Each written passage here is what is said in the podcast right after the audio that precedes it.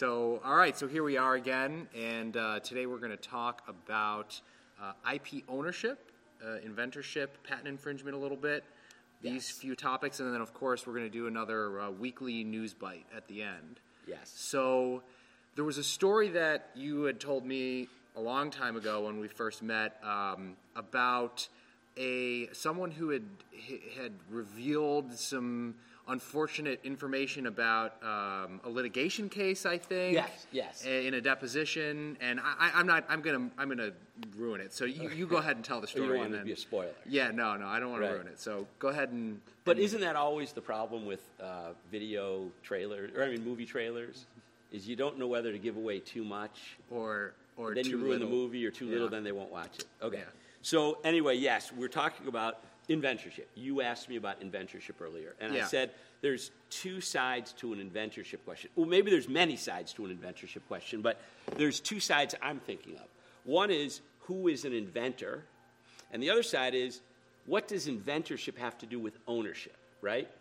So the hmm. story I told you from years ago, I was I was in litigation, and there were two basic issues. One was patent infringement, and the other was IP ownership. Who owned the patent? Wait, hold on. Can they be so inventorship? So being an inventor does not necessarily mean that you own the invention. Well, being an inventor does mean you own the invention unless there's an agreement that says otherwise.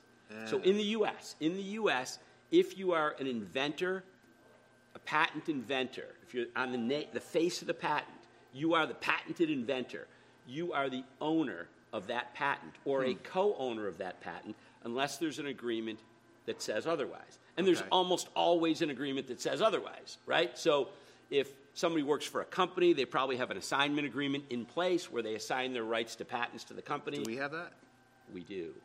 So whatever you invent, I own. Oh man. So keep that in mind. Okay. I haven't invented anything yet. Yeah, that's why So- I don't think either of us has to worry about ever being in dispute because you're just not that inventive. I'm not. No. Yeah. No, so I'm kidding. You're very inventive. Oh, thanks. So anyway, so most companies have an agreement in place with their employees because that's the scary prospect is you hire someone, they invent, they own the intellectual property because you don't have an agreement in place. Right. And That'd be so, so there's ownership and there's inventorship, right? So the first question is inventorship. Who, who is an inventor on a patent? And I'll give you a, a story about that because remember we promised a couple weeks ago that we wouldn't bore people with just diatribes about Technical stuff. stuff, right? Yeah. training. So, so I was litigating this case, and I was in depositions, and it was about infringement and ownership of a patent. So basically, the other side claimed they owned it, and the other side was suing us for infringing it, but we believed that perhaps they didn't, they didn't own it. Hmm. We didn't know who owned it, but we didn't think they owned it. Interesting. So anyway, we're, we're in depositions, and I'm interviewing the guy, I'm deposing the guy who is the inventor. There's one inventor on this technical invention. It's a highly technical invention. So my background is chemistry, not electrical engineering or mechanical engineering. And I'm reading this thing, and I'm thinking, wow, this is really technical. So when I go to interview or depose the guy who is the inventor, remember, this is one person listed as the inventor and I go to depose the guy, and I'm expecting to see this big brain inventor who's does not have a big personality. You know, he's he's an engineer. You know, and and there are some engineers out there with big personalities, but I don't expect it. You know, like when I see a brilliant engineer, I expect them to be have a small personality. You know, I don't expect them to take over the room like you'd expect a sales professional to do. You know, Sure. they don't have that outgoing burst of enthusiasm about every little thing. So anyway, I go into the room and I meet this guy. Let's just call him Gil, so that we don't expose any real names. Okay? Mm-hmm. So Gil, I walk in and I see this guy who's like taking over the room with his personality, and I'm thinking, wow, Gil's an inventor. Because he's just too big a personality Right. than what I expected. So we're going through this. That's my deposition. problem. I'm you got too big of a personality. You're too big. Yeah. I know exactly. That's why I don't think of you as an inventor. But looks can be deceiving. I should be nerdier. Yeah. So I'll am thinking. glasses. Yeah. So I'm thinking. Wow, this guy is like you know he's the ultimate inventor. He not only has the big brain for invention, but he's really charismatic and he's got a big personality for sales. So as we're going through the deposition, I'm curious. So I asked the guy, by the way, tell me about the invention. How did you come up with this thing? And he, with like a big smile, says, um, Oh, I didn't. And I said, What do you mean you didn't come up with it? And he said, No, no, I bought the inventorship rights. And I said, Well, wait, you bought the inventorship rights? How'd you do that? Now, by the way, my opposing counsel was not a patent lawyer. He didn't have a registration number, and he didn't have one with him. So he didn't even know what was about to happen. And that is, his guy was about to admit to something called fraud on the patent office. Because what he said is, I bought the inventorship rights from the real inventor. You can't buy inventorship rights. Either you're an inventor or you're not. You can buy the patent, but you can't buy inventorship rights. If you are not an inventor, you cannot be named on that patent as an inventor. So he buys the inventorship rights. They file a pat- he files a patent application as the inventor, which is fraud on the patent office. But why why can't you do that? You would think. I mean, if I invent something, why don't I have the right to sell that to someone else? Well, you can sell the patented invention to someone else, but you can't sell the fact, you can't sell your inventorship brain and the quality of the inventorship and the credit for the inventorship. That's really what it is. Hmm. You can't sell the credit for the inventorship to someone who's not an inventor. Interesting. I mean, that would be fraud on the world, right? If somebody's listed, Ray Guarneri is listed as the inventor, and you don't know anything about the invention. Now we're starting to produce patents that have people on the invention listed as inventors that didn't actually invent anything. Hmm. So you can sell the patent, you just can't sell your named inventorship rights. Is there okay? a, is there a benefit to that? To, to like to the world, I guess. Well, there's a benefit to the world of knowing who the inventor is of patented inventions. I mean, here's a simple thing, and that is I might want to hire that guy. You know, I might want to engage that woman as a, uh, a consultant to work for me because she developed this great thing that's described in thorough detail in a patent. So, anyway, in this particular case, this guy, big smile, and he's so proud of the fact that he did it. Like it was so clever that he came up with the idea to buy the inventorship rights. And I said, well, why would you do that? And he said, well, it enables me to be a better at marketing my, my invention. You know, because if I'm just the sales guy, I don't have any credibility. But if I'm the inventor, I have a lot more credibility. So I bought the inventor rights. So I immediately put it in my pocket because I didn't want to expose what he just did to his lawyer who didn't know anything about intellectual property Right. law. So then, you know, the outcome of the case, of course, was that, you know, we, we, we essentially had the patent invalidated for fraud on the patent office. I mean, it was the most blatant fraud on the patent office I had ever seen. It's not like a case where you, you know, negligently, inadvertently maybe, leave an inventor off. Because sometimes you might have three or four or even five people who are contributing inventors to a patent, and they should have their name on that. And inventorship fails if you have people that shouldn't be on there on there, or people who should be on there that aren't on there. In hmm. both cases, inventorship fails, and it could be accidental, and you just get over it with a fine or something. You know, you pay a fee. I was going to ask. So if it if it you make a mis- like an honest mistake, you're Yeah, not it's inadvertent, fraud, right. then it doesn't invalidate the patent, but it you there is some other consequence, like a fine or something. Yeah, and by the way, that's one of the reasons that when you go through the patent application process, you want to know who the inventors are because you have to put the inventors that are actually the inventors on Right. the face So of the patent. how do you fig- like how do you figure that out? Oh, well, basically, you have to. I mean, if you're the patent lawyer on this, you interview the inventors and you want to know what everyone did. Because, by the way, everyone wants their name on a patent, right? It's cool. Yeah. I mean, it's good if you're in the if you're an engineer, a chemist, a you know biologist. If, if you're in the technical arts, you want to have patents on your name. It's Right. kind of like publications if you're a professor, right? You know, the Mm-hmm. publisher perish kind of thing. Well, if you don't have your name on a patent and you are an engineer, you know, you're diminished. Right. Right? You're out at parties, and what do you have to talk about?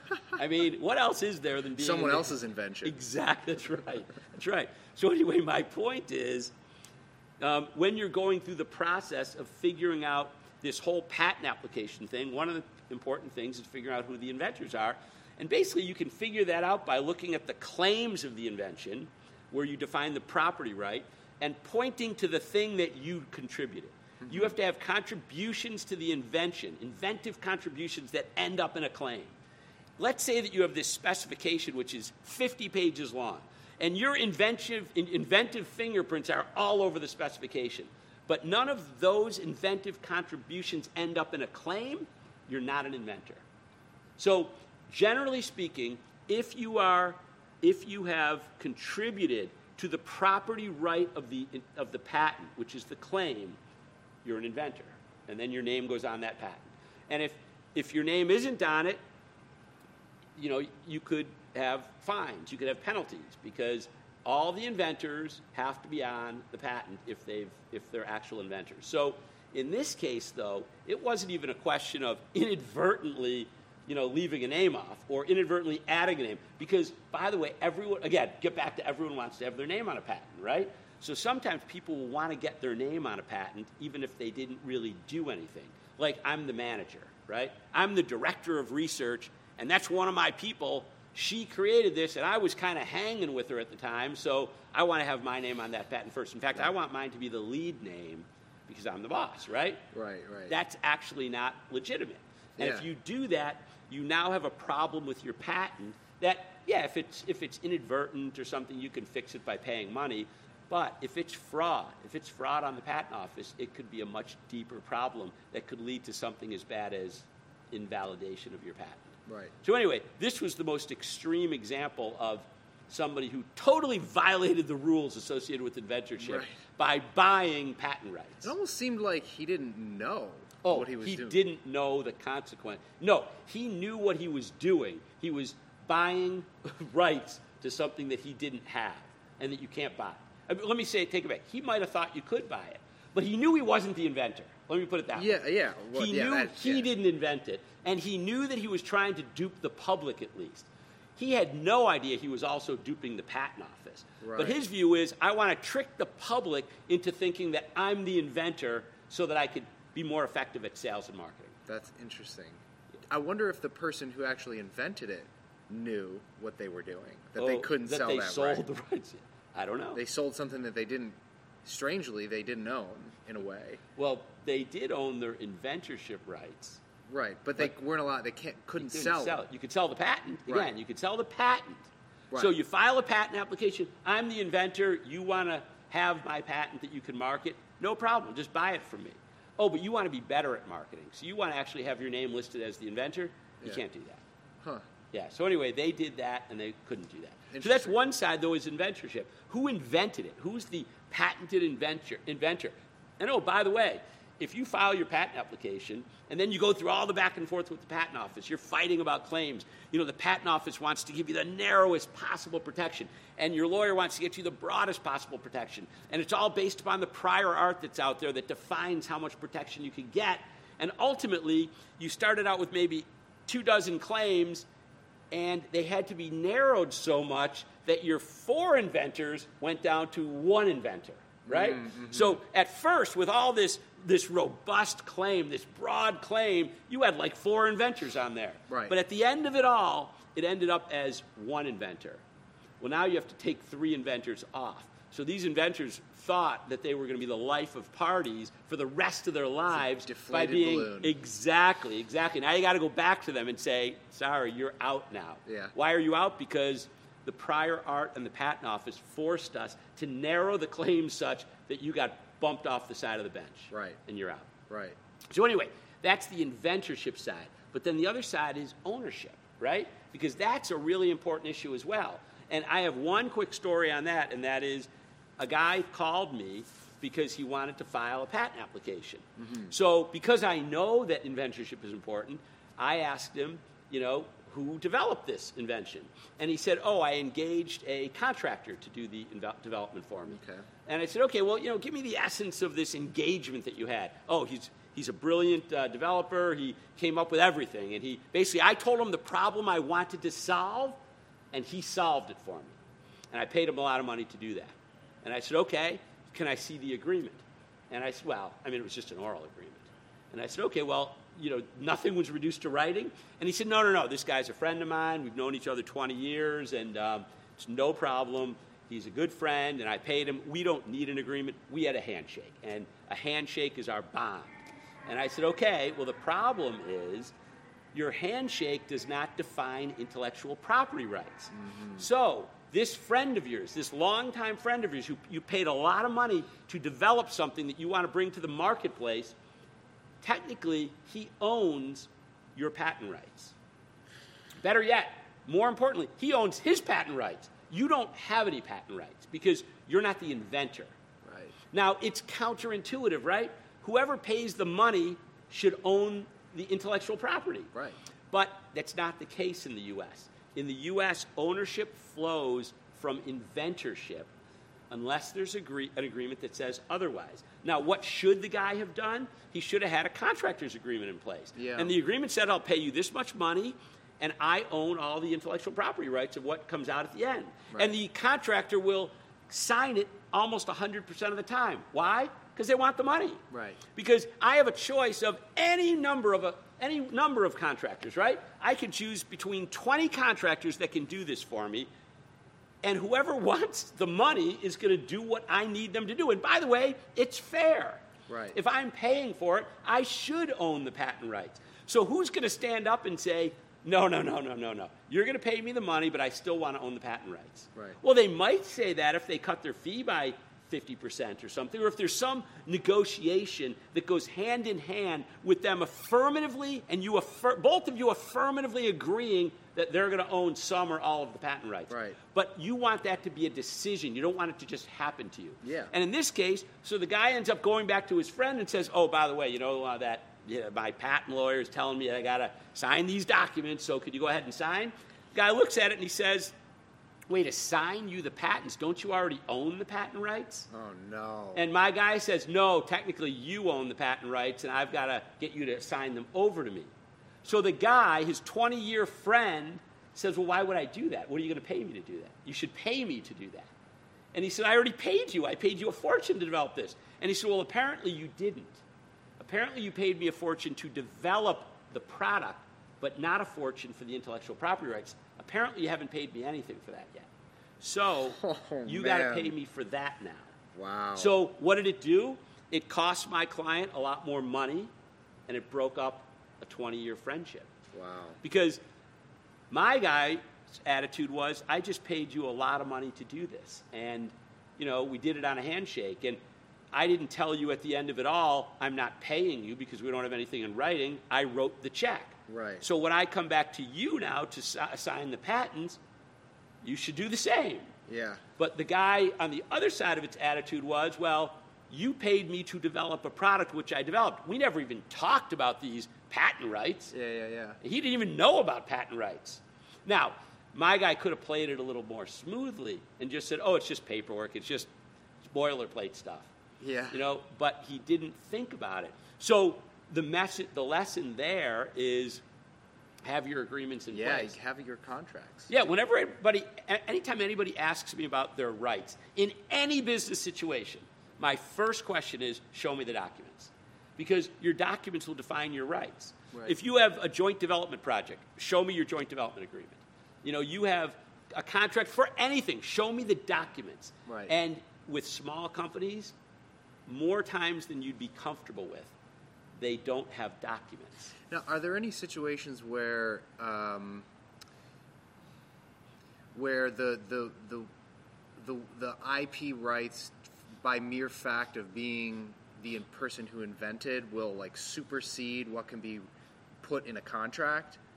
Do you know what I'm saying? Like in the case of inventorship with the patent office, if you invented it, you you have to be the one listed as the inventor. Right. D- does that, um, having been the person who originated the idea, ever like invalidate a contract? Or if you assign those rights Well, in if- paper, that's it. Yeah, yeah. You're Well, stuck. put it this way: if you assign the rights, the inventor, being the inventor, being listed as the inventor, you and I enter into an agreement like that guy did to buy your inventorship rights. That would be an invalid contract because you can't do that. Right. Right. But again, you can assign the patent rights. So my, you know, what I would do and what I always do when I'm involved in any business transactions is I sign or I get documents in place that define the rights between the parties. And sometimes it's not as easy as I'm paying you so you own it.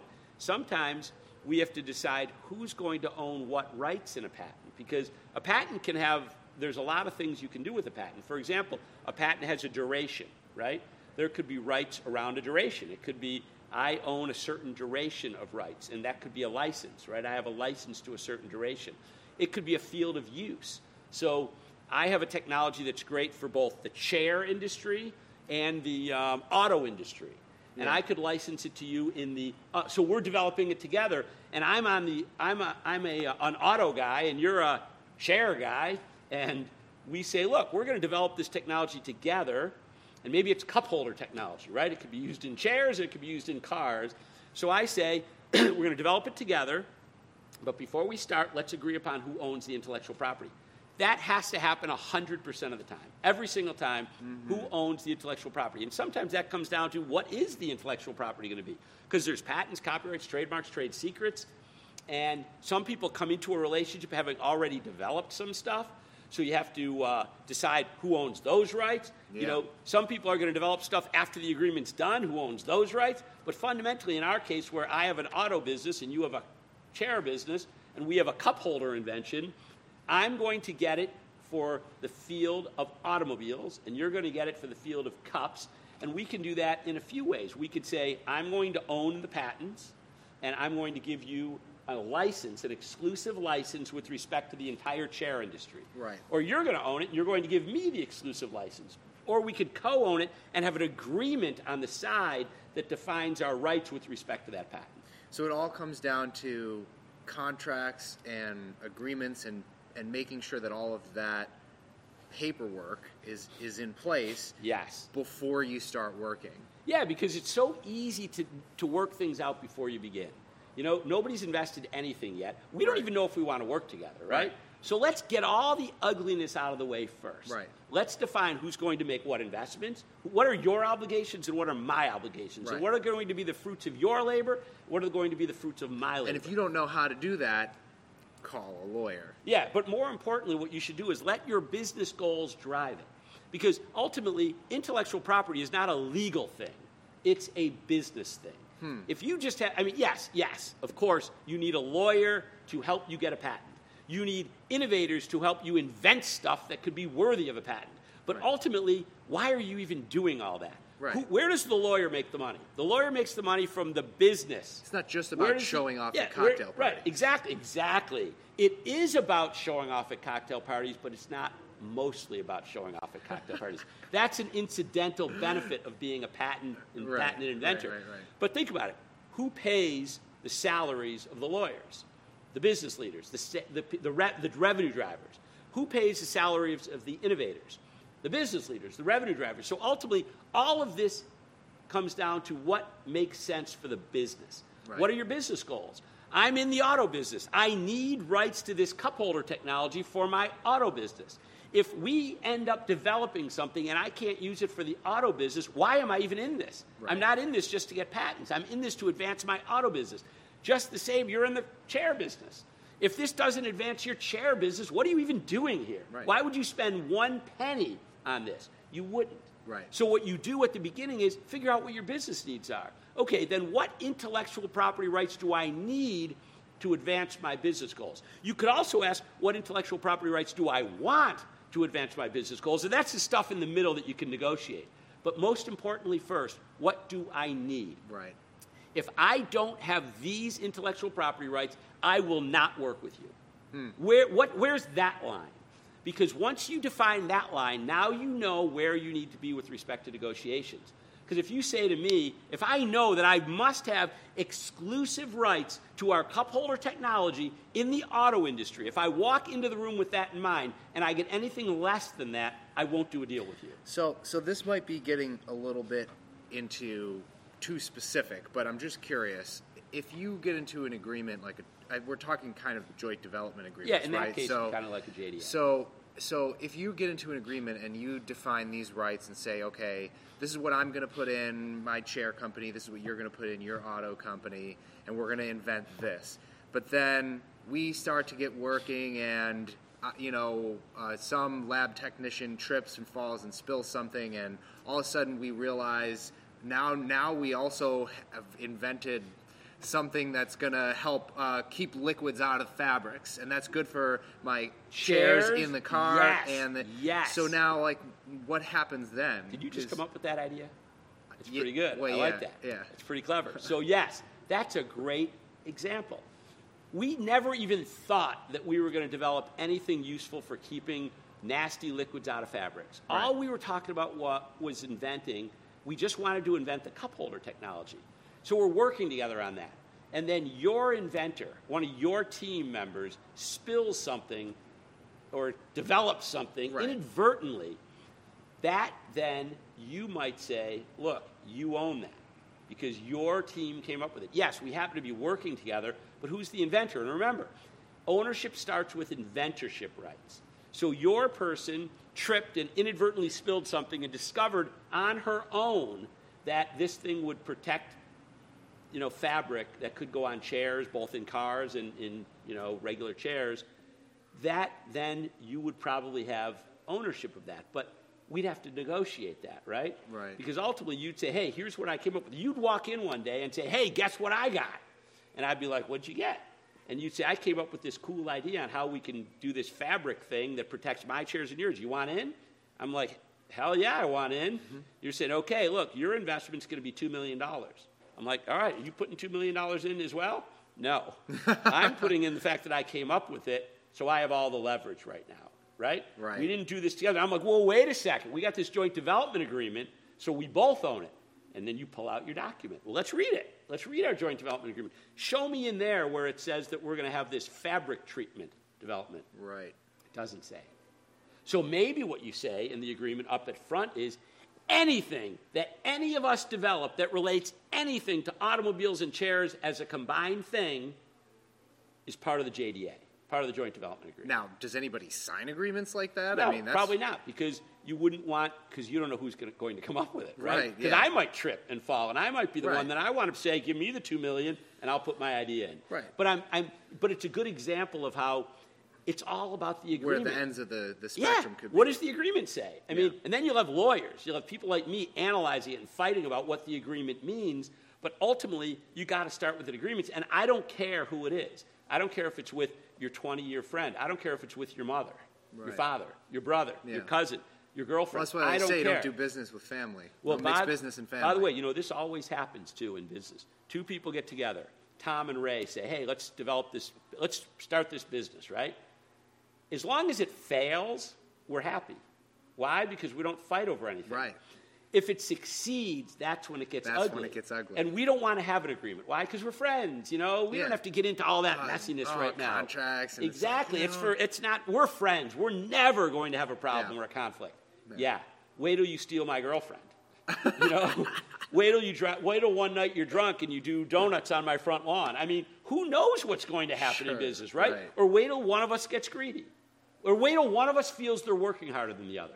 Okay? That happens all the time. All the time. 50 50 owners, death to an agreement. Yeah. Because somebody's got to make the final decisions. And also, you have to have decisions about who's contributing what, right? Yep. And that's got to be in writing. So these friendship agreements, you know, two kids, 20 years old, get together, start their own business. It becomes a huge success, and they're fighting because they never defined the contributions. Hmm. So one person's out on the beach all day because his attitude is, I only wanted to make like a million dollars, and now I'm set for life.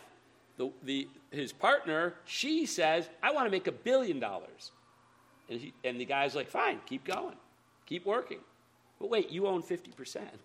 That's not fair. I'm doing everything, and you're out on the beach. That's the problem. Go to the agreement. So if there's no agreement, what do you do? Right. So anyway, I guess the takeaway in our we're at 29 minutes and 11 seconds, and we want to move this thing along.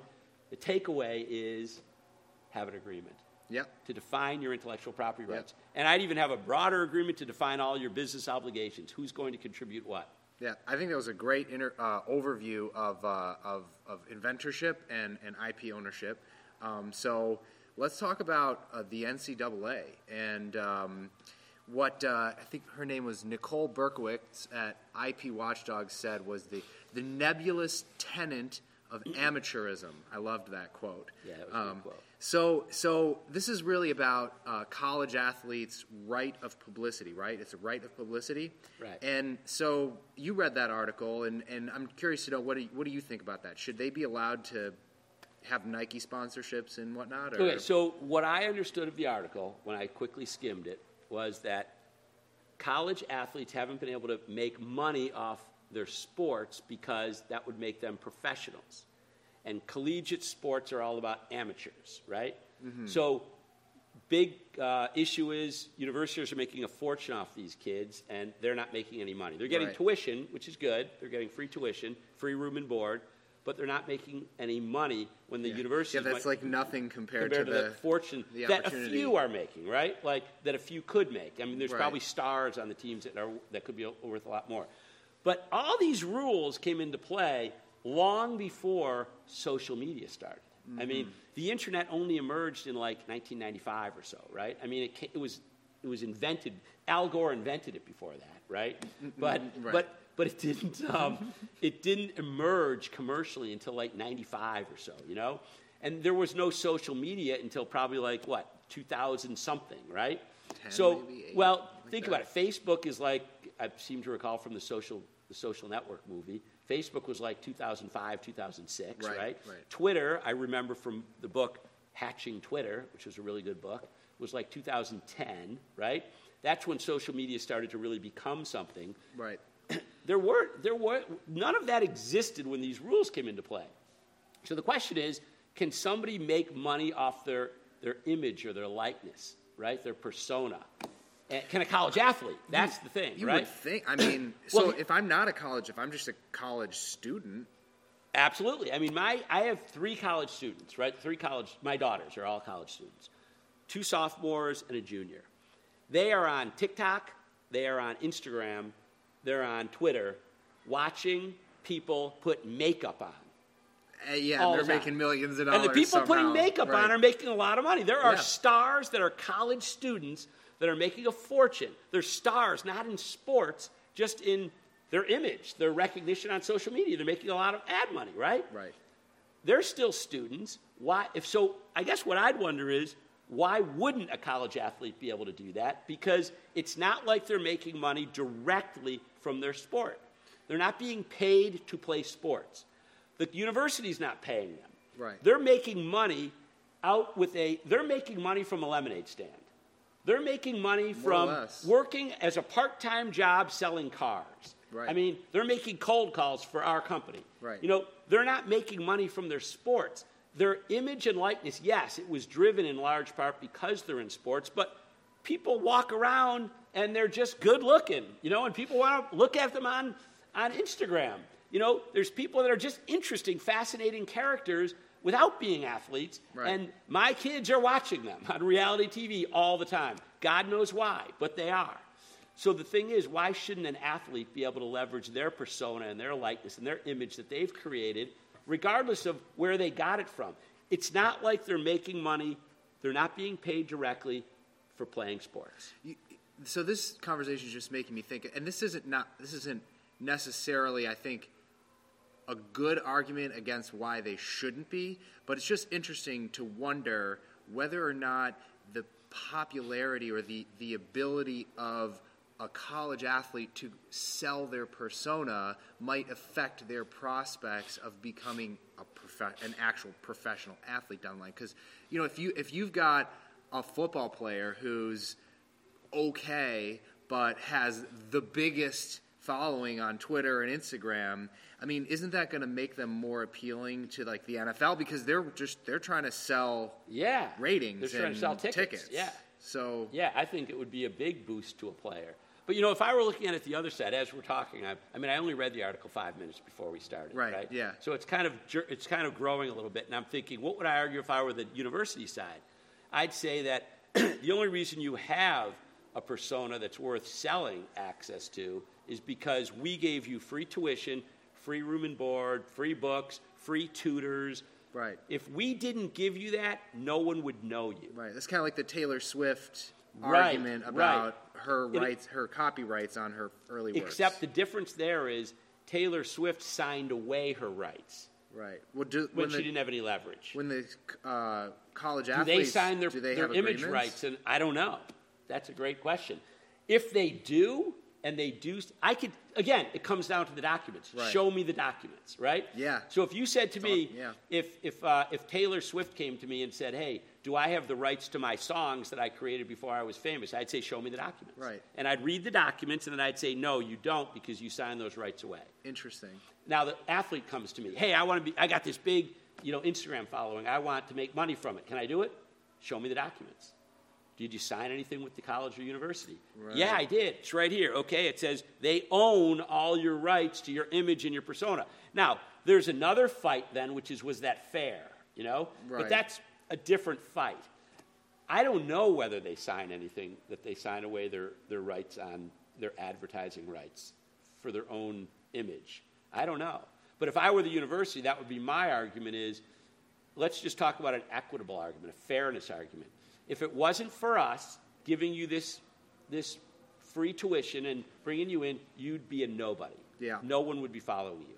But then if I were the athlete, I'd say if it wasn't for me playing football or basketball on your Right. field or your court, you wouldn't be getting all these massive endowments Right. that well, you've got, the, or the these pro- donations. The problem with that is a lot of those. I mean, I would, I presume that a lot of those students who are the famous college athletes were recruited, and usually you're not recruited by just one school. So to say, well, without us, you wouldn't.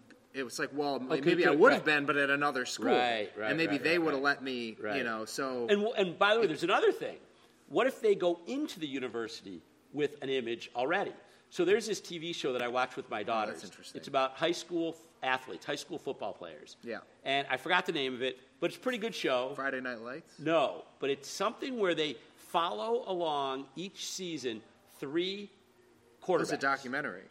It's kind of a documentary, hmm. yeah. But it's, they follow real high school athletes around, and it's a whole season of it. And they show, you know, all the games and all the like off-field stuff. And there was, I saw a bunch of seasons, and one guy went to Wake, two guys went to Wake Forest, one guy went to the Ohio State University, one went to Georgia, one went to Florida. These people had massive followings before they ever entered college, hmm. right?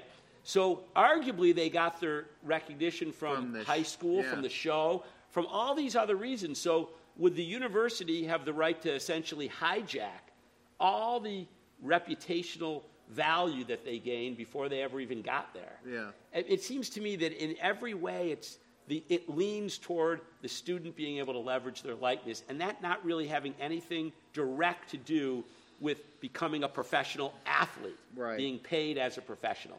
And then you, it gets even more complicated when they're under 18 because their parents had to be involved in signing these oh, contracts Oh yeah, and their well. parents were thinking, "I'm going to get get me some money out of this." Right. Right. Yeah. And then they were, you know, they signed the wrong agreement and, And they didn't care. realized they couldn't That's get any right. money out of it. You know, they signed right. their That's child's Yeah, yeah, life yeah. rights Right, away. right, right, right, yeah, And then read it. really mad 'Cause they didn't read it, Or right. hire a lawyer. Right, right, right. Yeah. But it seems to me like the only fair thing is for these students, for, for anybody really, to have your right to your own image. Yes. And it'd be pretty dumb for you to sign it away unless you had good reason, like again- because someone was going to invest a lot in you. to Exactly. make you See, that's the thing is it all comes down to leverage, right?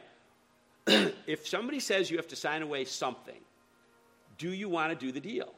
You know, that's what it comes down to. What are they giving you? If I'm a nobody and someone promises to make me a somebody if I sign away my rights, Yeah. and I do that deal and then I become a somebody, is it fair to go back and say, I want those rights back? Because I would, because you wouldn't even be a somebody without them. Right. And then go to college athletes. You know, you're right; they have a lot of choices. Some of these really great players probably have a lot of choices, but I'll bet you most don't. I'll bet you like it's the 80-20 kind of thing, right? Yeah.